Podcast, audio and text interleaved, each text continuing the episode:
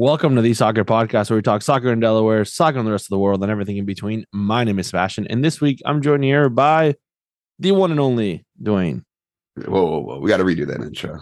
You didn't like that one? The one and only Futsal King. Fuck, Get out of here. Futsal King. All right, Futsal Academy coming 2024. So is that is that a progression from the right back academy? No, it's still going to be, you still got the right back academy. You know, like futsal clubs are like branches off of their regular clubs just for Yeah. futsal. We're just going to focus on futsal. Right back academy is still open for business. That one's still open. You're still looking for recruits. I mean, like, you can come to the right back academy, come play in the futsal academy. You could possibly transition back to a striker. You All can score enough goals. Okay. All right. You might be I a mean- better striker. You never know, man. You might be you might be able to find yourself some new recruits very soon in the right back academy. Oh, we're. I got I got some prospects out there. I mean, it's high school season's coming up, so there's going to be some prospects. You're gonna be doing some community outreach for the academy. We got flyers coming out. I'm selling T-shirts at the uh at the uh high school scrimmages tomorrow. There you go, man. That's good. So yeah, so high school season has started officially. Um, so I'm excited. I mean, first week at Odessa, record-breaking numbers at tryouts, record-breaking. We were also we've been setting records. The both of us have been setting records. I mean, well, because you had record-breaking numbers at your futsal tournament, right? Yeah, I heard it went well. I heard it went well too. Um, Um, you know, Hmm. I, I got, I got, you know, I got some sources that have been. uh I got a lot of compliments. I mean, it went well. It went smooth. I mean, Yeah. what's what are the things you look for in a tournament? Right, on time, officials, ball, Yep. nets, Yep. bathrooms, Yep. clean bathrooms. I don't know. I I didn't get that much that de- detailed of a report, so I don't know. And, and parking probably was tough, but hey, parking is always tough. You don't have to pay to park. Oh. Right. Food trucks, coffee, concession stands, Wow. and we checked the boxes. The refs were happy; they got fed. Yeah. You guys give did you guys give uh the the referee some some hydration materials too or no? uh no, I gave them. I was responsible for lunch. I gave them some uh Chick Fil A chips, cookies. Cookies were, whew, man. Yeah. those Chick Fil A cookies. I know you don't like Chick-fil-A. cookies. I just don't eat I just don't eat meat, so it's kind of pointless for me to go there. But yeah, if you go there and get some cookies, man, they're good. And, and the Just chips. cookies. And the chips. Hmm, okay, fair enough. Um, those are those are very good. Um, and then Sunday we have Wawa. So I mean you can't go wrong with Wawa, turkey sub. We don't do ham, no pork. Turkey sub and I mean, hey, referees were happy. I was happy. Fans were happy. Uh the paper towels were not happy. Kids spilling water. Dude, kids spilled water every five minutes on the court. It's like, oh come on goodness. but do want to shout out to the coaches. I think it was Chris Downer and Dennison from Dennison Futsal Academy. There was a big spill on the court. We had to delay a game three minutes. And shout out to them just bringing in the action. We were all on our hands and knees wiping that, Nice. wiping that court up. Because I was like, we cannot fall back on time. I said we could start to watch ourselves, but we cannot. Yeah, you can't afford to fall back because you'll be you'll never get that back. We'll never get that back. I mean, the indoor game was pushed back 45 minutes just from cleanup for two Yeah. courts. So, uh, shout out to everybody. Shout out to Jeremy counting down for 24 hours. You know, 12 hours on Saturday, almost 12 hours on Sunday. The DJ. Shout out to Alex for the shirts. I feel like I just won an award or something. Imperial Graphics. Imperial Graphics. Shout out to my hood. No, I'm just kidding. that's how that's how it feels, man. You just shout out to everybody. No, it was a great event. Um, Good, man. without a lot of people, so it was good. You know, shout out to the refs. Shout out to Kyle Razowitz. Everybody that had a piece of the puzzle. Part timers at King County. Coaches for coaching. Cool. Players for playing. Good stuff, man. The ball for going in the net. I mean, listen, we only had one zero zero game. yeah. And I might have been a part of the other two low scoring games, a 1-0 game and a 1-1 game, but there was a lot of goals being scored. That's what you want. But, yeah, I mean, futsal, you don't really expect any like low scoring games, but there was No, a 0-0 Not at game. the youth level. Now The the ref turned in the scorecard. The scorecard. We were like, uh, you want to put the score down? He was like, oh, it's zero zero. Like, "Oh." um so that's good um yeah good stuff good good end of the winter to a certain extent right? Like to end it yeah, we're officially transitioned back outdoors. Yeah, yeah um so yeah high school high school seasons have started across the across the state. Um hopefully coaches are treating their players correctly. Um not trying to not trying to burn them down. Um yeah i've always had a thing like this is this has been the first preseason i think that i've that i've incorporated more strength and conditioning things more endurance um and i feel like today for example is a day where i mean luckily it's going to rain so it kind of helps works out but today where the players at, at odessa need a break they're they're tired a little sore and we got scrimmages. Tired. so we're gonna give them we'll give them a day off well not a day off. go so we're gonna do some team building yeah man four days running a lot two hour practices Well, excellence. You're trying to go for excellence. You're trying to be a champion. well that's why today we're gonna do a recovery day slash team building right still gonna get something out of the day There's no C in team building. but we're gonna do we're gonna do a we're gonna do a team building activity as we get prepared for tomorrow. So it'll be a prep day for tomorrow. There's no C in team. We're doing a prep day, man. Periodization. We're doing a prep day. We went high yesterday, peaked, peaked. Little rest day, recovery today. Ready to go tomorrow. You know there's a C don't. Champions. Yeah. There's no C in recovery or periodization. There is a there is a scene in recovery. there's no C in periodization or team building. Uh, it's all right. Yeah, Um, but yeah, so it'll be it'll be good. I'm excited. Um, yeah, well, almost over. We have over 30 players at Odessa this year. Um, it's still no no senior class, so that's it's, it's good numbers. Um, so I have a freshman team next year. Maybe maybe Might have to make cuts. no no no. I like to make sure that players have the opportunity to play and experience it, right? Like that we talked about this yesterday, is expectations and it's understanding that this idea of tryouts has this like negative connotation of like you're gonna be you either good enough or you get cut. When I haven't been able to give it, I haven't given you the opportunity to to to learn, right? Like we should be, if not, if they don't learn it, if they don't, they don't give, if they're not given the opportunity as a freshman, for example, to come in and learn something they want to learn, where else are they going to learn it? The majority of them at this point have aged out of recreational soccer. So they're just like, all right, well, soccer is no longer a thing for you. So goodbye. Right. Like, I think the point of us is to provide opportunities for players that want to be there. So, Yeah. so as long as they want to be there, we will make an effort to to make sure we get them the right coaching and, and the environment that they need to to learn. There you go. I'm Um, not a high school coach. um, we are doing an interview today, which is fitting for what happened for what was Saturday or this past weekend, which was the opening of MLS weekend. Dupe. Yeah, I was there. It was cold. Uh, left I after my seats left after the 65th minute, I think.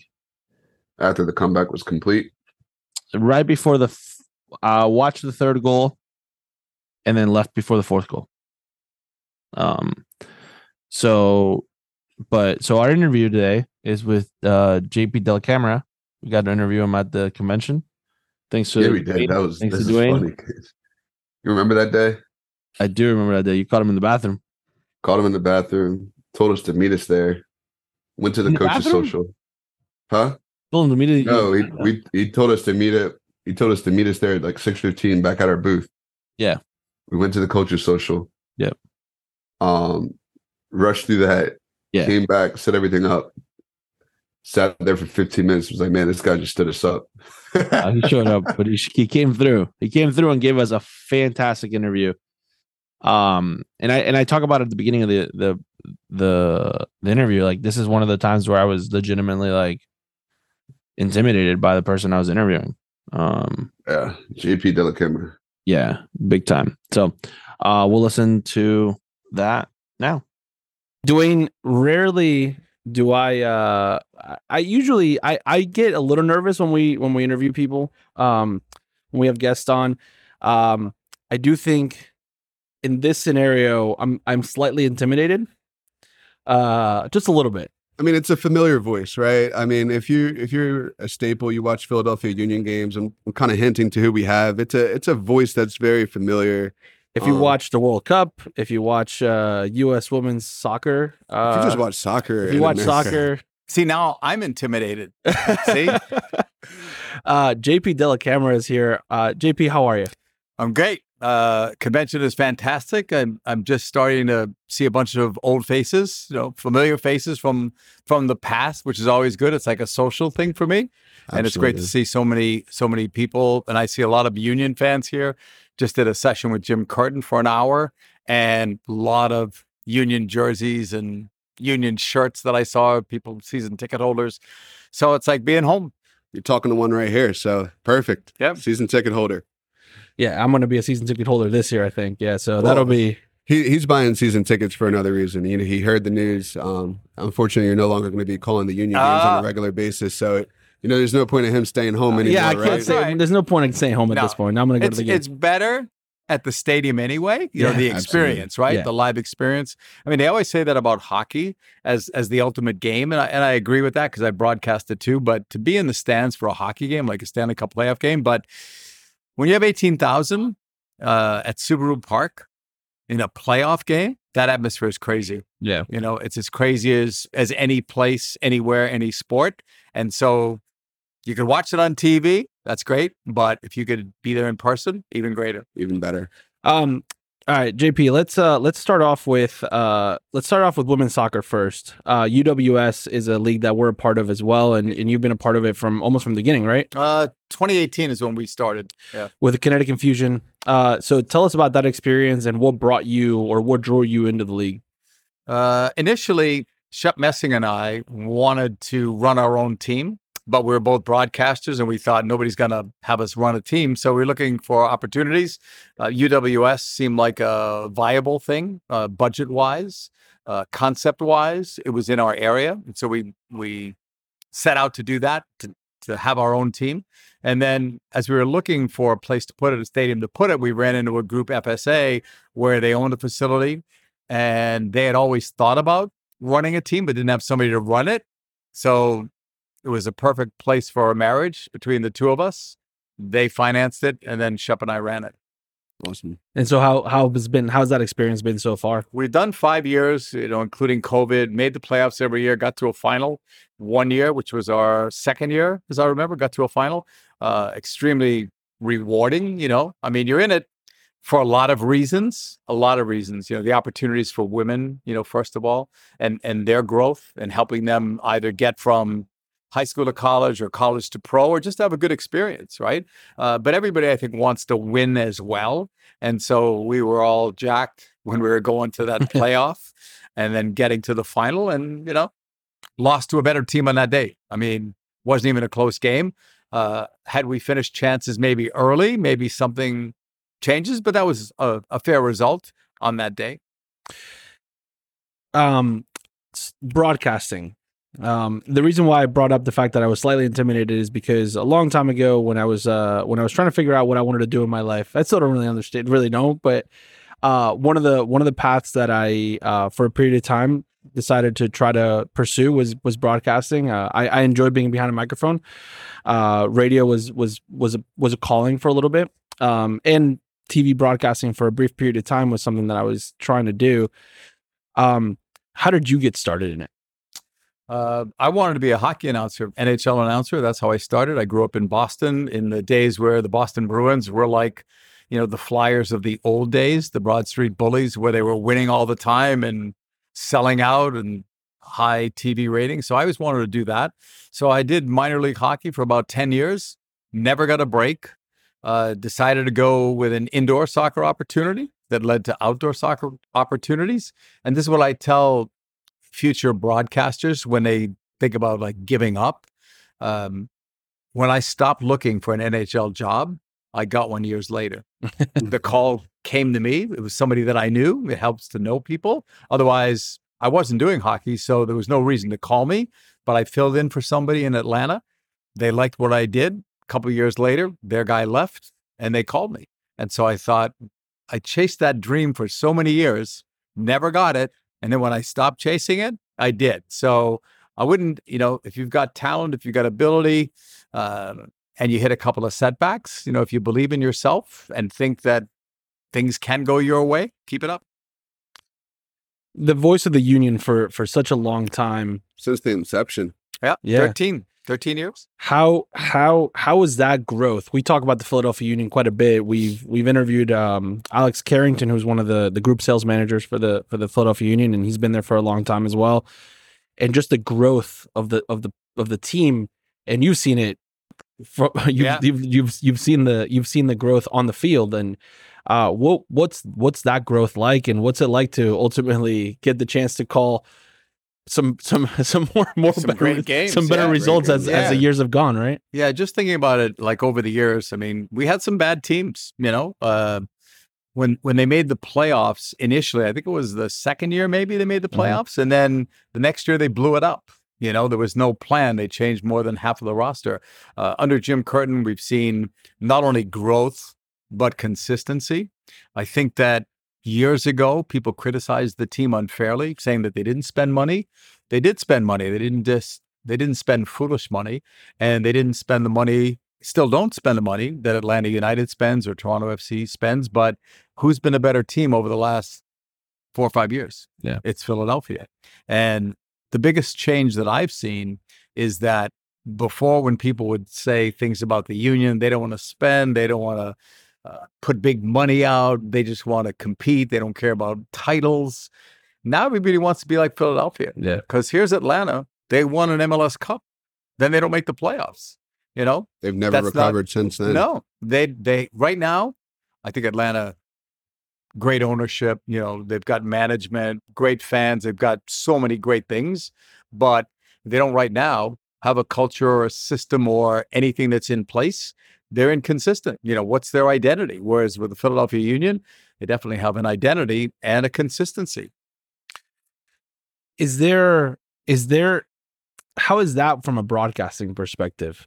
The the consistency of uh developing that identity, Yeah. right? I feel like every every broadcaster, every announcer has their own spin and their way own way of doing that. Yeah. How did you develop that and what, you know, have you changed along the way and have you just kind of found your niche and just kind of stay with it? No, I, I think I've always been the same, but I think that anybody that's broadcasting for a team, name the team, name the league, name the sport, doesn't matter. Uh, you want your team to do well, right? Because selfishly, the better your team does, the more people come to the games, the more they listen on the radio, the more they watch you on TV, you know, the more popular you can become. So from a selfish standpoint, it helps you if your team is successful. You know, if you're working for a team and 10 years in a row, you're not in the playoffs, it's still a great job. Yeah. I mean, I've worked for teams that, I mean, Atlanta, five years, I think we made the playoffs once and we, we were swept in four by the Rangers, right? But some of the best years of my life were with the Atlanta Thrashers. And so it really doesn't matter deep down, but I do know the more successful you are, the better. And when Jakob Glesnes scored that goal two years ago, and there's 18,000 there, and the the decibel level is at an incredible high. That's different calling that goal than if there were 7,000 people there Yeah. five years ago or six years ago or in a meaningless game. That mm. goal at that time, Jim Curtin agreed with it in, in the last session that we did, was the biggest goal at that time in the history of the Philadelphia Union. And so to have it, have everything, was a perfect moment, right? Because 18,000, it's a game winner. It's against your rival. You lose and you're out. Everything clicked. Um, let's switch gears to the U.S. Women's National Team, a team that you've gotten to to to do calls for a long time. Um, where have you seen that growth, and where have you seen the growth of women's soccer in general? Uh, you got to call the Copa the Copa America Femenina Yeah, yeah, yeah. uh, as well, um, and and even that tournament's grown tremendously, and South American soccer's grown tremendously. I'm from Argentina, so for for me watching watching that in the United States was uh, was Yeah. a moment of pride considering where Argentinian soccer was at the women's level. Yeah, I remember. I remember. Yeah, Uh, so where Who's called those games? yeah, yeah, I remember. where uh, where have you seen where have you seen that growth and where do you think it's going? Uh, the growth has been amazing. If you go back to, I mean, when they won it in 1991, they didn't even call it a World Cup. It was called, I want to say, the World Championship. Yeah. Um, I wasn't doing those games, but nobody really knew about it. It was a secret. You know, very few people greeted them at the airport. You know, and you fast forward to even 2019, where the U.S. in France felt like the home team. Yeah. Even in the game against France, there was loud cheering when the U.S. scored. Um, that's huge. You know, they have so many fans all over the place. The the things I've noticed about the women's game is that, you know, it does go in cycles. So when I grew grew up watching them, it was Mia Hamm, it was Kristine Lilly, it was Brandi, it was Julie, uh, you know, people that we called on a first name basis. And you wondered like, how could anybody replace them? And then Abby Wambach comes along, you know, and how do you replace Abby Wambach? Well, here's this kid, Alex Morgan, who's 19, and now Alex is like 32, you know. Well, who's Sophia Smith and who's Kat Macario? Yeah. Like, we just keep developing them. So I think that there's, you know, it's not really rebuilding or retooling. It, it just kind of happens, right? Like, not everybody gets old or older at the same time. And so you haven't had to do a rebuild, I would say. And I don't know if that day will will ever come. I, I don't know because they keep bringing in all these new players. So I think they're trying to keep it fresh. And there's pressure on them again. Nobody's ever won three straight Yeah. women's World Cups. Could they do it? They absolutely could. But I got to tell you, there's some other terrific teams out there. And, and an early name to throw out as a favorite has to be England. Yeah. Yes. Well, coming off of the Euros. Yeah, Euros, that's no secret. I mean, Yeah, it's- I'm not breaking news. Yeah. um, they're excellent. They're Yeah. excellent. And Germany's good. Yeah. Uh, Netherlands, I, I know they had some injuries, but Netherlands are good. Sweden, Yeah. Brazil under Brazil, Pia. yeah, under you know, yeah, There's some good teams out there. yeah, Canada, can't forget Canada. Yeah. Here's a sneak. Here's a sneak peek in the next year, right? yeah. Yeah. Here's a right. sneak peek in who to who to watch. Um, what's it like to travel and to to be able to see all these places? and enjoy what you do at the same time. Travel is is interesting. Um, so let me take you to the World Cup in in Qatar. It was the the easiest travel that I've ever had, other than a 14 hour flight to Doha. But but once there, you're like 30 minutes away from each stadium, maybe 40 minutes, right? There wasn't a lot of traffic. We would find our driver when the game was over, and unless we had the late game, which I think was at 10 o'clock their time, uh, we'd be back in our hotel at like 9:30 at night, so you could prepare for the next game. When I did the 2006 World Cup in Germany, we did not have a host hotel, our group anyway, and so we had six games in six nights in six different cities.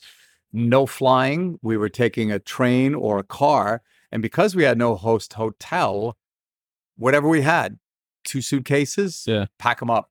Game's over, pack them up, unpack, pack them up. Whereas here, you know, we had a nice corporate apartment in a hotel. You unpack once, and then you packed up the day you left. So from that standpoint, you know, that's from one side of the spectrum to the other. From um, grueling travel, which Germany was during that stretch, to something like like Qatar. We'll never see that again though, because it'll never be in a country that size again. Yeah. First of all, you know, and we may see a trend now where two countries host it, like Yeah. with the Women's World Cup, right? Australia could have done it on their own, so could New Zealand yeah, but better to have them both, probably for financial reasons. And I think you'll see probably a lot of the next World Cup bids will come from, and including us, right? Yeah, USA, Three Mexico. Canada. Canada, yeah. I think you'll see that. I think you'll see European nations and South American nations coming together to say, let's do this as two countries or three, and especially if they're expanding it to 48, 48 teams. Yeah, yeah. So would you say like when you were in Germany, your six days or six nights and six games, what's the preparation like in in, in um on those nights instead of like a you're at a central hotel at Doha. Yeah. So are you like reading notes on the road? Are you like watching film? Like what is that like? Well, you're, you're not watching video because there's no time and there's no, there's really no internet connection. Like you're in a car, you know, uh, you're in a big van. So um, it's it is different. You know, it's a different prep, I would say. But but the funnier part about doing the six games in six nights, I was fine doing six games in six nights. But on the seventh day, I was crap. you know what I mean? Because it's like, now what do you do? You're on that Yeah. adrenaline, you know? It's like if you're a player and you play seven straight days or train seven straight days, now you take two days off. Those two days, you're like, you're crashing, you know? Uh, but the, the Doha thing was was good because I think we had a few days off during the tournament, but for the most part, it was probably like seven games I did over a 10 day or something like that. Uh, but far less taxing on your body. And you could watch a lot of videotape because you're right back in your hotel. Right. What was the experience like from a from a fan perspective uh, when you when you got to f- from what you got to see from the people that went to Qatar for the for this World Cup? I, did, I didn't get to go to the, the fan centers. Yeah. They, were, they were not called fan centers. What Fan? Fest. Fan Fest, maybe. Um, so I, I didn't go in there because I was working. Yeah. Uh, I did go to one game though. I did go to um, As a fan, Yeah, yeah, yeah. Really? Uh, yes, I did. Um, forgive me. Too many games. Um, France, and I'm forgetting who the other team was because we France uh, drawn a blank. But I we did get tickets to go and to see Mbappe. Like to see Mbappe in person when you're broadcasting is one thing. But now if you don't have to comment on what he's doing and you can actually like watch him, watch him, could you keep up with him when you were commenting? you try. you know like for radio i don't know how you can because every move that he makes right you have to describe it and it's hard because by the time you describe his first move he's done his second yeah. by the time you try to describe his second he's either on his third or the ball's in the net right So it would have been either Australia, Denmark, Tunisia, Poland, England, Morocco. it was or- later it was later in the tournament So Morocco, Nah. England, what was the score two nothing. The Morocco game, two one against England, three one against Poland. no it wasn't england oh, it was poland sorry Poland. poland, 3-1 3-1 Sorry. against Poland. thank you for reminding me because i I have a, a Polish friend who was my research guy. That's how I remember. Okay. And he was mm-hmm. devastated. And I knew not to like make fun of him because like he took it to heart. You know what I mean? So that was the game I went to as a fan. Fox had tickets for us. And I thought, as busy as I was, I thought, I got to take this opportunity. You know what I mean? I could go. So from a fan experience, it was fine. You know, it was typical. Nothing, nothing I saw out of the ordinary. Um, we didn't witness anything bad It's good. you know, speaking for myself, Yeah. I didn't see anything bad in Qatar. I mean, the Grant Wahl tragedy is like hard to even speak about. I I wasn't there for that, but I mean, we didn't see any anything that was bad in Qatar. I would say shouldn't have been there. I'm not saying Right. that it should have been. Yeah. but I'm just saying as a as somebody that was there for three weeks, you know, we were treated we were treated very well. Everyone spoke English. Food was fine. Transportation, like We Just a normal navigated day. it well. Normal day, right? Yeah. we navigated it well. I would say. Um, what is that preparation like for for for a game, and what is the difference between doing radio versus uh, television? Uh, to prep for a game, everybody has their own thing. Um, I think I prep the same way. I'd like to think I prep the same way for a World Cup game as I do a Union game, but I probably don't. I I probably give it another ten percent maybe because I don't know those two teams like I know the Union and New York Red Bulls, for example. So you'll probably spend at least another ten percent on that. Uh, it's a World Cup game, so it's probably in your mind, uh, even subconsciously, that it's it's the World Cup. You know, it's Messi, it's Mbappe. You know, it's a different level. I would say. Um, radio, TV, totally different call. Um, TV for me is the is the right thing because I like to speak less and let the pictures tell the story. And there's no reason to talk over some of the biggest moments. You know, let the crowd go, let the players celebrate, let the director cut the shots. Whereas radio, one of the toughest games I've ever had a call was that MLS Cup final, uh, Philadelphia and LAFC. It was we streamed it. It's not radio. Uh, it was not on the radio station, but Yeah. it was a radio call Call. and it was difficult because we were in a corner of the stadium, so we're not in the center of the field. We're pretty far away, like so far away that when the goalkeeper Crepeau got hurt, you know, we couldn't tell how serious it Right. was from from a distance. Um, but to have to describe everything to somebody that's sitting like on the edge of their seat and wanting to know, you know, what's going on. And and there's a there was a personal level for me too because I know what these players put into it. Yeah, absolutely. I know what Jim Curtin put into it. And while I've always said we don't think about things when when they're going on, right? Like people will say, "Did you know that that game was going to be this?" No. Did I know that 30 years later people would be talking about this one game? No. How how do you know that, Yeah. right? Um, so usually when a game is over, somebody will ask you, "Is that the greatest game you've ever seen?" And I'll say, "It's too early." You know, like maybe, but I don't know, right? Do you But- rewatch the game? No, I used to. Um, I used to, but then I did so many games that it was hard to, you know what I mean? But if if there's something that somebody says that was an amazing call, or it keeps getting replayed, I'll watch it. so Like like the Glesnes goal. I, Mhm. I don't know how many times I've seen it, but not not even my choice. Yeah. But somebody will Send it interview me and they will play that clip, and it gives me chills when I hear it.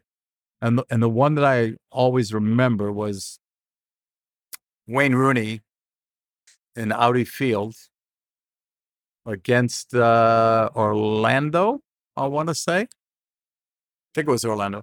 Um, gets a game winner at the end on a long ball to Acosta.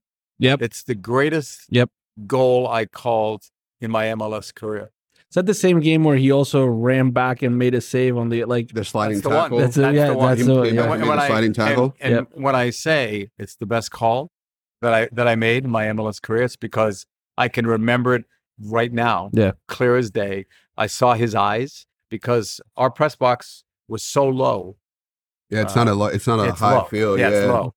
He's running towards me. I see his eyes, and I know he's going to get the ball. Yeah. There's no way he's not getting that ball. Yeah. I could see it in his eyes. I didn't know what was going to happen next, but I could see that. And it happened like so quickly that all I'm doing is really reacting to it, to each move that he. If that was on radio, that would have been a much tougher call. but that one, because I got a lot of feedback that night, so I went back and watched it a few times. And when I read a story about it, sometimes I'll I'll go back and I'll watch it again. But I would say this to you: that MLS Cup final took more out of me than any game I can remember doing. And I think it's because, you know, deep down, I am a Philadelphia Union person and I know how much this meant to the fans. I know how much this meant to the coach, coaching staff, ownership, players. And I felt gutted for them. I would have been okay if they lost 2 1, 2 nothing, Right. whatever you want. In regular But not, time, but not right? the way, but not, the way it that way. Yeah. Not that way. Because there was a time where, uh, even though, like I said, you're not thinking about these things during the game, but as LAFC is doing okay, you're thinking to yourself, hey, maybe it's not, It's maybe not it's not day. the Union's day. Yeah, But then when Elliott scores, you know, and then, you know, he scores again, and now you're like minutes away. It's like you're thinking to yourself, oh my God, It's happening. it's happening. they're going to win MLS Cup. I might get a ring. I got to Yeah. support a shoe. I might get a ring. You know, like it goes in your head for like a Absolutely. split second because by the time you spend another 10 seconds to think about it, Gareth Bale is scoring a goal. So Right. you don't really think about it, but that was a very emotional game for me. And more so because it was a radio call. If it was TV, Yeah. would have been easier, but it was radio and it was like gut wrenching, I would say.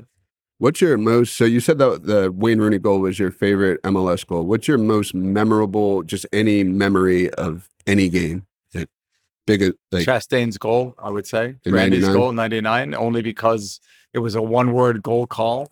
Um, but it still lives on. Sorry, I was only four years old, so you're gonna, have to, you're gonna have to you're gonna have to gonna have to go a little bit Oh more in depth God. for me. Oh sorry. I'm so sorry. I, I I apologize. I apologize, Dwayne. Um, I had set it up before. Like I said, I like to let the pictures tell the story. And I, as much as I think penalty kicks is a cruel way to go out from a broadcaster standpoint, it's like ecstasy. You know, I mean, it's it's that's it, right? Next kick, you win the World Cup or you lose the World Cup, right? So in this case, I had set the stage where I had said, you know, if she scores, the U.S. wins. So when I said goal, I didn't say, you know, U.S. wins. I said that later Yeah. when the crowd died down and all that. And people said to me, what did you do when there was all that celebration? And why weren't you talking? I said, I was watching it like a fan. Yeah. Like time stood still. like I can still see the confetti flying and and the joy on people's faces. Like that's it's it's my most memorable goal, I would say. And it mm-hmm. was a penalty kick and it was one word. right. So that's why they say less is best. Yeah. What's your what's your favorite? I guess what's the I guess best stadium you've ever called a game in? I mean, I know you said Audi Field was like lower that you're Yeah, that was closer to, but like, what's the best stadium? That's a tough one because I think if I told you It's uh, Subaru Park, right? Yes, Subaru Park. Let's go with that one. Yeah, let's go with that one. Yeah. All right. That's it. That's we're done. But I want to tell you a story because I don't know how much time we have. No, And- we have as much time the as you have. guys that have heard this because you talked about being intimidated right Yeah. at the start, right? So I'm not dropping names, but I probably interviewed Pele three times, right, in my life, and so sorry to see that he passed away last week. But the most intimidated I ever was doing a broadcast. I was told myself and Shep Messing were going to interview him before New York Cosmos game, and we were going to tape it. And I could see people pressed up against the glass of the press box that were watching this. And Pele was not in good health, so think I had one arm around him. Maybe Shep had an arm around him, and it was going to be like a three-minute interview. And I thought to myself, you know, his English is not good. He understands, but Yeah. you know, I got to make sure the questions are okay. But I thought to myself, I can't screw this up. I, I don't want to say to Pele, like, if I ended it and I flubbed the words, like going a break, I got to tell him we got to do it all over again, you know? So to me, that was the most pressure I ever felt doing an interview because I thought it's not live, but I have one shot at this. And he was such a gracious man and like so many people loved him, you know, so beloved uh, around the world. Uh, we probably knew this day was coming, you know, Yeah. at, at some point. We wish it wasn't, That's Now, soon. Yeah. but and and he's before your time too. If you were four Uh, years yeah. old, in- Yeah, yeah. I in have on, I actually have on some Pele pants. you do. so, okay, yeah. that's good. I actually have Um, a union shirt on underneath this. I just thought about That's that. good. Um, so you, you brought something up because I was so um I got to see um I got to see Argentina play against Jamaica at the N- Red Oh, Bull yeah. Stadium right Yeah. before right before the World Cup. Andre Blake played right. Yeah. in that game. Yep. Um, and this is my first time uh seeing Messi live in a stadium. Um, and I was with my dad, and it was uh, somewhat of an emotional moment because he got to watch Maradona play at Boca Juniors through through 1982 and, and everything else. And and I asked my dad, you know, have you, you know, when because I what I saw was almost hard to explain the the fandom for Oh, yeah. for one person Oh yeah, an entire stadium for basically one person. So I asked him if it was the same thing. Was was that what Pele was from a from a U.S. perspective? Do you think? And and is he? I mean, I know I saw a lot of people um, that that I that I grew up with coaching that have thanked Pele for for basically putting the U.S. on a, on the Yeah. map to a second certain extent from a soccer standpoint. But do you think that's that was his lasting? That's one of his legacies from a from a United States perspective was the fact that he brought without a doubt, because a lot of people associate him with New York Cosmos when realistically he was in all those World Cups for Brazil, even as a 17 year old, Yeah. right? Uh, so many years with Santos. I mean that that was really his club, right? So uh, Pele's mark in the game was not comparable to anyone else. I think. I hate to hear the comparisons, like in all sports, because Yeah. you're comparing different eras, Yeah. right? I mean, for me, Messi is the greatest of the modern era, and Pele is the greatest of the previous Yeah. era or eras, right? Uh, some people think, you know, Ronaldo, Messi, um, uh, Pele, Maradona. Uh, Johan Cruyff was a terrific player. Georgie Best was a terrific player. Uh, so many great players in our history, right? But I think Pele on his own, because I think he was the first guy that was the one name, right? Yeah. He was the first guy that you would say Set the trend. Pele, right? You didn't just say Maradona. Yeah. It was Diego Maradona, Yeah. right? You still say Lionel Messi. Yeah. You just said Pele. And I know it's Brazilian, but, but but there's something to be said the about guy. that. Yeah. he's the guy. You know, what do they call Michael Jordan? Michael. Yeah. Michael. Mike, Right? I don't know. That's one really word. Yeah, Mike. that makes If that you if you go by one word, You, you, you made it. You one made it in yeah. life. Yeah, yeah. So I guess if we call you JP, JP. Yeah, yeah, yeah. yeah. But I, I was I was talking about those guys or or women. You know, Yeah. when Mia Hamm played, there was one Mia, Yeah. well, was one Abby. You know, Yeah. well, you're getting a, an award tomorrow night, so I think it's fitting. You know, one word, JP. I mean, it kind of sums up. It's a it's a career of excellence award. So congratulations on you. that. I think you deserve. I mean, hey, JP, especially in this area with the Philadelphia Union and everything you've done with the Union, I think you deserve. You know, one name, and I hope that you know the Union do honor you eventually. You know, put you in that Hall of Fame next next to Le Toux. You deserve it. that would be so nice. Um, they've already honored me, gave me a supporter shield ring and a jersey with my name on it. Thirteen seasons. Um, the ovation that the fans gave me in that last game when they asked me to bang the drum, like those are moments you don't forget. I'm sure they'll ask you to come bang the drum another time too. Yeah. To start a game. So I gotta I gotta do better. I, I think I did all right. Uh, my daughters were impressed with my form, but you could always do better. he's going to be doing uh, strength training with the uh, fusion. Yeah, there you you, can, you can always do better, right? You can always do better. Well, uh, JP, we want to thank you so much for your time. It's been My an pleasure. absolute honor um, to have you on. I, uh, I, I, I do. There are times where I, I watch games, um, and I'll stick on just because I like listening to your voice. So I appreciate it. Thank you so much. Thank you. All right, Dwayne. Um, I have I have something I, I think you're you will hopefully understand and um and relate to and may hopefully agree with me. So I was at the Union game. Dupe. No, I'm just kidding. In the first half, in the first half, there might have been probably close to seven offsides called on the Philadelphia Union. trying to go forward. And where my seats are, I am in the first half. The Philadelphia Union try to score by the On goal that I'm side. closest to. Yeah. So at one point, people were getting really upset because the referee because there was an offside call and the ref the AR raised his flag, and the entire stadium, as is apparently common in Philadelphia, um, sports, they started re- they started chanting "ref you suck." Oh yeah, they love that. to my left were three probably 10 year old boys um in the section next to us who who began following that chant and then at another another call that was not going the Philadelphia Union's favor kind of started to chant on their own the idea of ref you suck ref you suck and I I I got I got frustrated in that moment. Um and potentially not upset, but like and I wasn't gonna like step up and be like, hey little kid, don't say that. Like I wasn't gonna do that because I wasn't You're gonna, punch in the face, man. yeah, yeah, I wasn't trying to do that. have But- you met some? Have you met the team parents from Philly? No, yeah, yeah.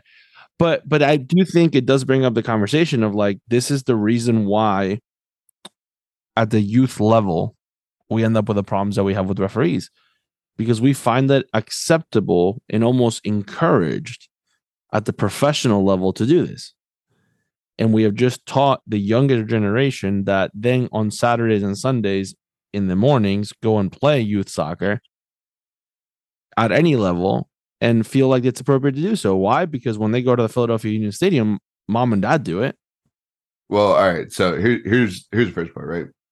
Philadelphia fans are probably the most ruthless fans. Every sport, die hard. There's a difference, but to me, there's a difference between the idea of the folklore of like when the other team gets announced and they say whoever sucks. Like, there's a difference between that's that's the home that's creating the home the home crowd atmosphere to a certain extent because it doesn't seem to be malicious in the sense that like it continues to happen. Right. And that's ultimately your rival. The referee's not your rival. He might be. The referee's not your rival. Might be. We I mean, had, I think- we've I had think- an MLS referee on like we we know they don't care. We know they don't care, but you can't tell the fans that because again, this is a Philly thing, and I'm not. I don't. I mean, the Union are really the only Philly team I support and go to games. You'd have to. I have an idea of two people you could ask that are more Philly. Yeah. That you know. that could kind of elaborate on why they do that and how they were raised because those 10 year old kids are also 40 year old adults somewhere in the stands that were those 10 year old kids. Yeah. So I think it's just a way of life for Philly. Like that's just how Philly Philly's a tough like you hear it when free agents come to Philly all the time from for the Eagles and the six Philly's a tough place to play. They love you when you're doing great and they hate you when you're doing bad. But but but do you think that the referee abuse happens? I wouldn't say it's abuse. Well, sure it is. A 10 year old kid yelling, referee, ref, you suck, and starting a chant is 100% abuse. It's verbal abuse. It's just I think at the professional level. Again, these are professional referees, not youth referees. Right. But but th- that's the problem, though. We don't know where the line is. We don't know the difference. Who is there to teach that kid that line is there? Because the same knucklehead parent that's yelling that on the sideline also feels that it's appropriate to do it on Saturday morning at their kid's game. Yeah. Um that's true. I just like, right. I mean, you're right. You're right to a certain extent. Like people need to understand where the line is. Um, but I think that at the professional level, if you're gonna be a professional referee, you're gonna have to be able to withstand these large crowds. I mean, if you're gonna do but it at the professional level, at the professional level, I don't think referees are are getting yelled at the way that soccer referees are in any other sport. no, Right? Like the thing that when the Super Bowl happened or whatever, nobody like nobody went after the referee like that bad. Like or really at all. Right? Like nobody rushed the referee, nobody cursed at him, nobody got in his face, nobody touched him, nobody did any of that stuff. In basketball, it doesn't really happen either. Right? You also have a more you have a more severe consequence in basketball and I pro- I think football too, right? Can't you get a flag for for that? in college you can. Um, you can in the NFL, but um, And in, in basketball, you can get a technical foul yeah, as a coach, right? Or or as a player for abuse for verbal abuse too.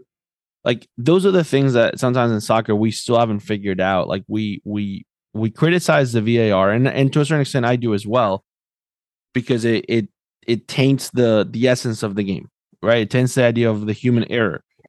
It's still not hundred percent clear how the VAR works. Half the time I don't really understand it. man. Half the time they don't even use that thing. Right, but that's my point. But and, and I'm not saying that there hasn't been elements of corruption in the past in soccer, clearly proven in Italy, right? In Brazil, it's been proven like as within the last few years.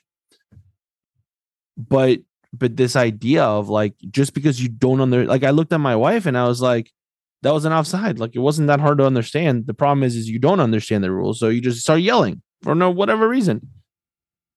I mean, hey, listen. I've also been on the other side of it where made some bad calls against 10 West CFC and beer started hitting the field.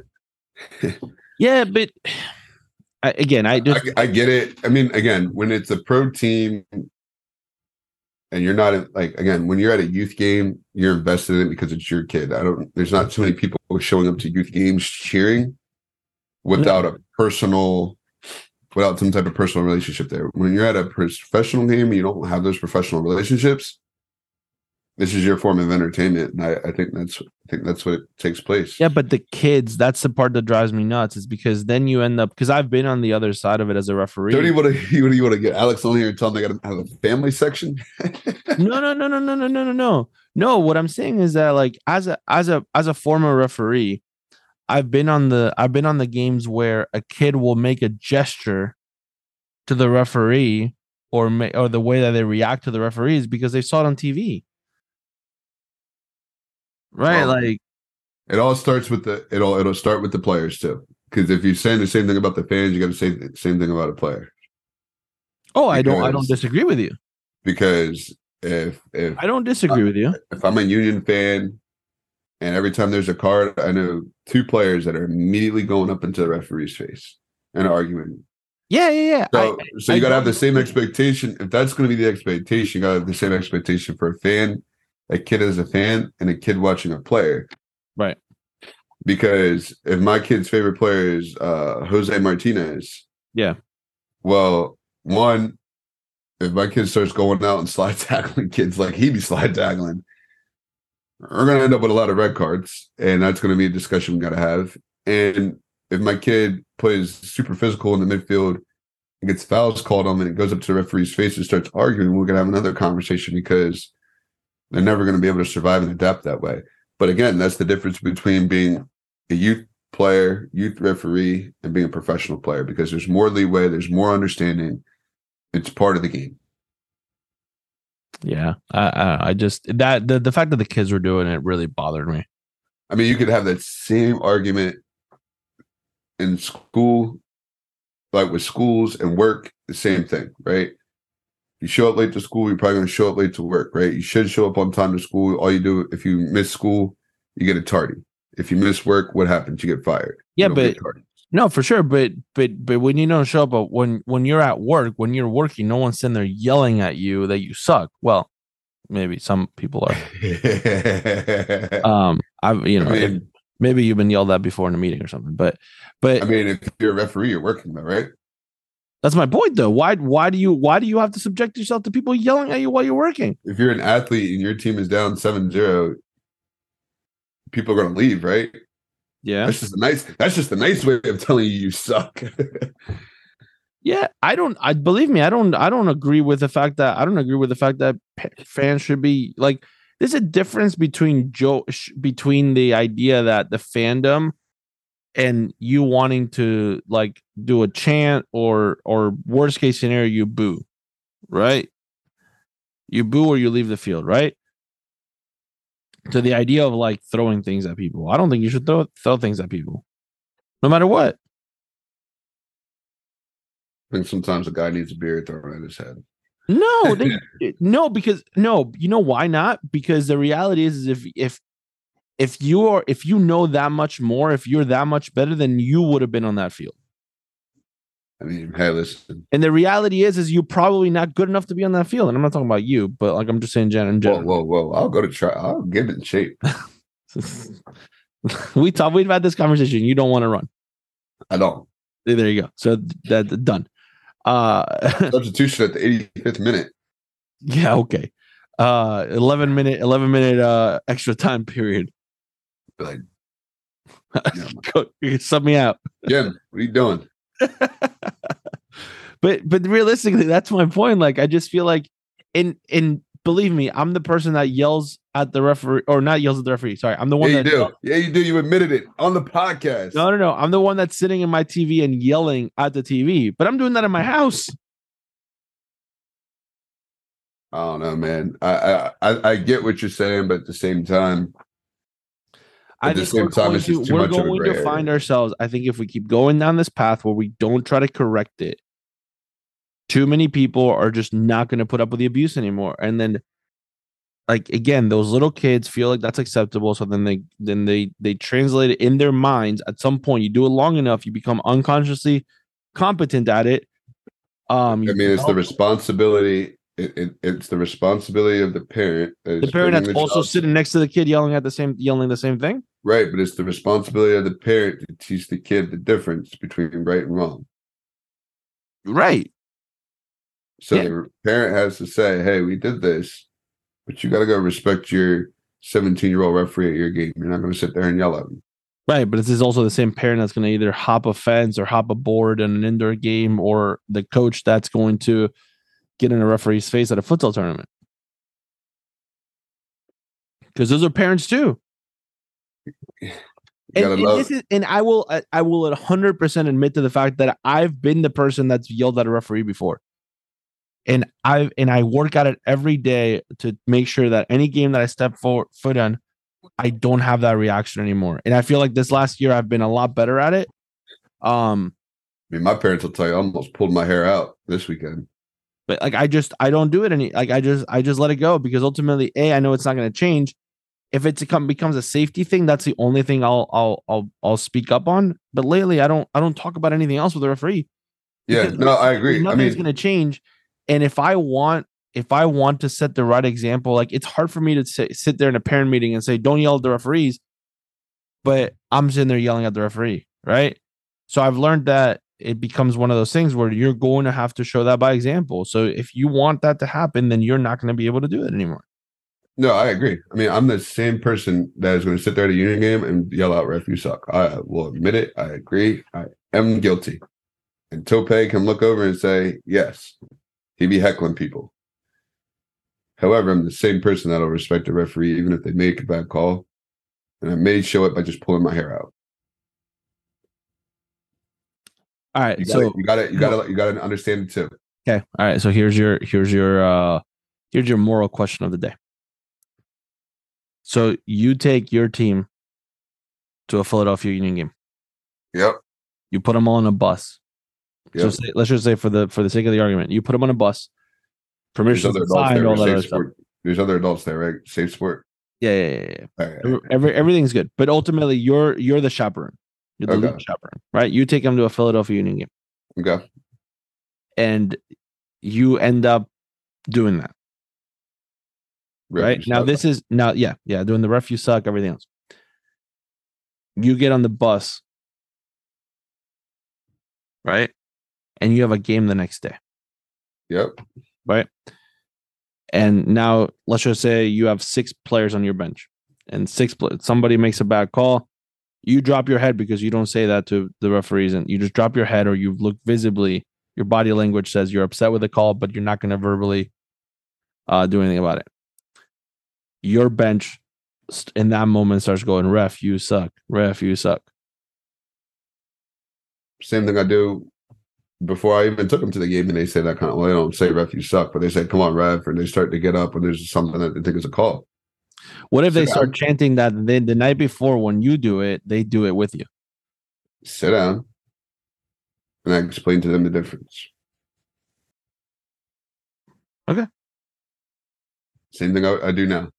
That's fine. I've had it happen where kids get up, they're like, "Oh, ref, ah," like sit down and shut up.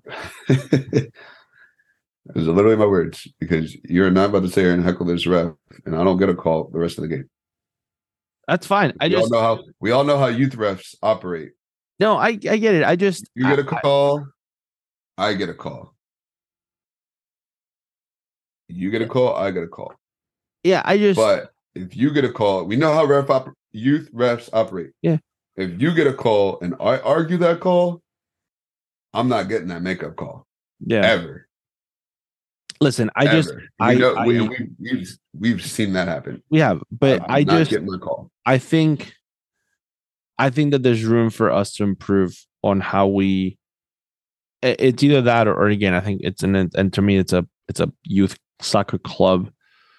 Uh well, I think there's room for all of us to improve because no, but I think there's a youth soccer club issue that like the parent education from a from a US soccer perspective doesn't exist really. Realistically, doesn't it? Well, So- the rules change and they educate the referees. They don't tell us. Right. Well, no, for sure. Like it- there's a systemic issue with it, but but I think that's because the rules change and we're sitting there like i thought i understood the rule Yeah. but the way you interpret the rule and the way i interpret the rule are two different things um, so i mean yeah like you said it's a, it's a systemic issue um because i truly don't understand the whole referee getting kicked with the ball rule our kids don't understand it because we'll have possession we'll kick the ball the team in and the possession. referee does a ball drop ball and then our kids will kick the ball away No, the team gets it. The, no, you get the ball back on on. Yeah, but our kids don't understand because on a drop ball, what are you used to doing in a drop ball? What have you always done in a drop ball? drop balls don't exist anymore. Contested the drop re- ball, contested drop balls don't exist anymore.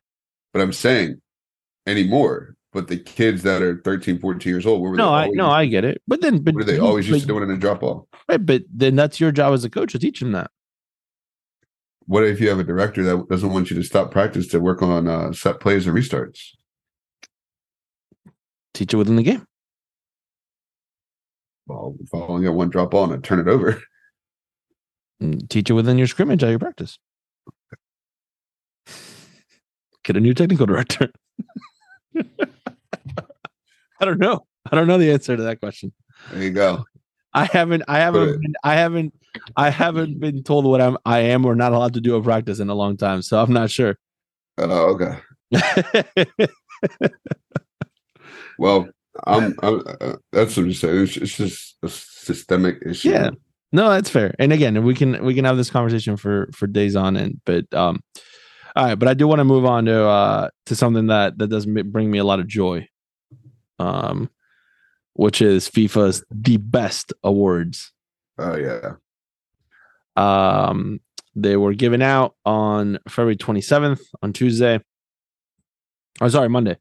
They were given out on Monday. Um, Argentina sweeping, uh, going four for four on their on their categories. Um, so Lionel Messi, and this is and just for for so everybody doesn't know, this is uh, this is voted on by the coaches of every national team and the captains of every national team. The Yeah, captains, the captains of every national team and the coaches of every national team vote for If your national team has a coach, if your national team has a coach. Um, because we had a Anthony Hudson. He is not our coach. um, would say he's not the coach. Um, so Lionel Messi wins uh, FIFA Best Men's Player, um, by eight points ahead of Kylian Mbappe. Uh, goalkeeper won by Emiliano Martinez, six points ahead of Courtois. Coach uh, Lionel Scaloni, eleven points ahead of Ancelotti. Best women's player, Alexia Putellas from Spain, uh, by a large margin over Alex Morgan and Beth Mead. Uh, women's goalkeeper Mary Earps um, from England, and then uh, Sarina Wiegman um, by by a long shot there, uh, the England women's national team coach. Then the FIFA Puskas Award um, was given to Marcin Oleksy. Um, from the amputee football uh club of uh what is it called uh Warta Poznan. Um great goal. If you haven't seen it, look him up. Marcin Oleksy. Uh the FIFA Fair Play Award uh was given out to um Luka Lukoshevil. Say it again. Luka Lukoshevili. Lukoshevili? Lukoshevili. Lukoshevili. Yeah. Likushvili. 24 There year old Georgia. Uh, plays at Wolfsberger AC uh, in the Austrian League. Um, From Georgia, like the country, right? from Georgia, the country. Yeah. Um, Okay. he uh um his teammate um George Tagles um he was um actually sorry he was in the playing different team at the time. So it wasn't it was his it was his not his teammate his his the other team. Um he was had swallowed his tongue uh after he got hit in the head. Um and uh he went in and cleared his airway um and then he was treated at a hospital so. Yeah. What's up? Swallow your tongue. yeah special award uh goes out to pele of course and the fifa fan award to the argentinian fans for making the world cup lively so USA. um yeah starting 11 um you know lionel messi in the starting 11 as a forward so tell me if you would like this team all right so courtois in the goal it's a, it's an interesting formation it's a 3-3-4 you ever, you ever play a 3-3-4 doing Yeah, I'm trying to score goals. uh, so Courtois on the goal, Van Dijk, Hakimi, and Cancelo. Hakimi may not be playing much longer after what came out today. Uh, if you don't know, look it up. He's accused of rape. Um, Well, midfielders, not up here. Um, midfielders, uh, Casemiro, De Bruyne, and Modric. Casemiro been doing a lot of running in that game, he does a lot of running anyway. but that's it. And then the forwards, uh, Mbappe, Messi, Big Benz, and Erling. Big Benz. Look at you, Ray Hudson. Yeah, I mean, could you imagine you you go up against uh, a starting? If you're the back four of a team, you're going up against Haaland, Benzema, Mbappe, and Messi. It might have to be a back seven, uh yeah. realistically, because you need two players for Mbappe. You probably need three players for Yeah. for Ben's Haaland to win to challenge for the ball and to win the second ball. Yeah. So you're already up to five. Yeah. You still got Messi. And who's the other player? No, and then behind that is Modric and De Bruyne. Oh, oh, yeah, those are your four. And then yeah. And then you gotta have a player playing like a free safety looking for any through ball. Yeah. I'll Um, beat him. the the women's the women's start uh, top 11 uh christiana uh, endler uh, from chile um in the goal lucy bronze leon R- wendy renard who announced that she's no longer going to be playing in the um french national team uh and leah williamson in the back line uh in the midfield lena oberdorf uh alexia putellas and uh keira walsh and the forward Sam Kerr, Beth Mead, and Alex Morgan. So pretty cool stuff. Sam. Kerr, Sam Kerr. cover of FIFA. Ah, that's right. All right. Player of the match. You got a player of the match, Dwayne? Player of the match. Team at GotSport, man. Shout out to that team at GotSport. Got sport? Nice. The engineers. Yeah. I think everybody's thanking them. Yeah. We appreciate you guys. That's right. Um, I think the people that work hard from the club perspective got a week off, or maybe it was a really stressful week. It was on stressful. needed- Depending on what they needed to do, some people probably took the week off and said, "Oh yeah, we can't do anything. I'm chilling." Stressful. And some people were probably like lost 30 pounds just by like sweating bullets profusely. yes. um, Yeah, was I was one of those people that were sweating bullets, but shout out to Raphael too for getting me up on GotSoccer for the tournament. Oh, I forgot to shout out the beginning. Raphael, Raphael, man. Raphael from GotSport, man, he killed it. So, uh, yeah, GotSport, man, getting us back up and running because we need you and you need us. We need each other. Our partnership works so well. That's funny. That's good. Um, all right, my player of the match goes out to Julian Carranza. Julian, your Argentinian Yeah, man. primo. Yeah, man. Uh, my wife suggested that uh, the song "Muchachos" comes in uh, whenever he scores a goal. You know, don't know that song? That's uh that's the Argentina uh, World Cup song right there. Get that, get that three up. Yeah, get that three up. Yeah. Got one for you. Uh, so that's my player of the match. Um, all right. Uh, on this day in history, and a fitting on this day in history, March third, nineteen eighty three, Bristol Rovers manager Bobby Bobby Gould fined himself two hundred pounds for his comments made to the referee in the defeat in Bradford City the previous month.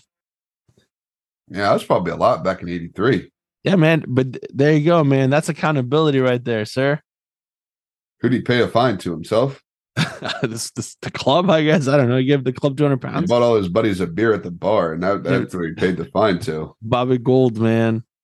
That's funny. He probably paid it. He probably bought everybody a beer. Said, "I'm sorry," Probably, probably the bought the referee a beer. and he probably bought himself a beer. So Bobby Gould, man. Bobby got some gold. uh fair play of the week. Uh my fair play of the week goes out to um KP, Mike B, and you. Oh, snap. That's it. That's all I'm gonna say. That's all you gotta say. Don't say I anything else. that I think you guys know why. Yeah. Uh, but specifically to KP just for uh for for being a f- fantastic coach to work with. So yeah, that's it. Uh, I'm gonna tell you who my fair play of the week is not going to. I'm looking at look. I'm looking at a tournament schedule. oh boy. No, I want you to hear this out. Not AK, right? Not AK. No, Okay, good. And in a world that this would be great, this also sucks. Okay. There's a team that plays at 9:20 a.m. Mhm. Their second game isn't until 6:40 p.m. Same day, 9:20 a.m. and then 6:40 p.m. Okay. What age? You 17. So not bad. No, that that makes sense actually from a recovery perspective. Well, yeah, unless you unless you play at 920 and play at 240, or play at 240 and play at 640. But again, not arguing. Okay. My next game, which will be Sunday, is potentially at 240 or 4 o'clock. Wow. And if I win my 240 game, I don't play again until 640 on Sunday night. Where is this? Plus, I got to drive. Where is this happening? Uh, Loudon area. You going to tournament over there? I am not. Oh, okay. All right. I personally am not. Oh, okay. I personally know someone that is. Yeah. You personally know someone that is also going and playing in the top bracket of this tournament. Ooh. Okay. Fun. Um, who kind of has a the weak side of the schedule where they play at 120, 640, 8, and then 240. Okay. I mean, it is what it is, man. You sign up, play. They're, they're boys teams. Um, and I think you can figure out the rest. 17 boys, I think you I think I think the bigger gap the better from a recovery standpoint. Absolutely. I, I couldn't uh, disagree. But like what am I supposed to do for all that time? Yeah, figure it out. Visit some colleges. Um, all right. Yeah, you, what time at it's eight o'clock at night? do you have a fair play of the week or no? Oh yeah, I do have a fair play of the week. Um, let's see, fair play of the week. Give My fair play of the week to uh Hilton bus service. Transport my kids up to a basketball game yesterday. There you go. Shout out to the the team that asked for us to stay longer to support their kids because they really appreciate it. St. Louis women's college basketball, I think they're the Billikens, had a coach directly come up to us and say, Hey, can you guys stay for our game? So shout out to Hilton for getting us there, and then shout out Did to St. Louis. No, man, bus shortage. You can't stay any. Field trips are here and here. You got to leave at nine and be back by two.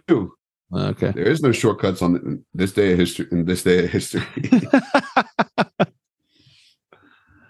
So All right. yeah, shout out to to Hilton, man. Okay. All right, well, good. Well, um, hopefully by next week we'll be able to give you, or I'll be able to give you a recap of the uh of the first play day with Odessa. Actually, two two scrimmages by next week. Uh, we'll have two games in, or three games in by next week, so be fun. Well, uh, make sure you follow us on Instagram at DE Soccer Podcast. Thanks for joining us this week, and remember, always receive the ball on your front foot.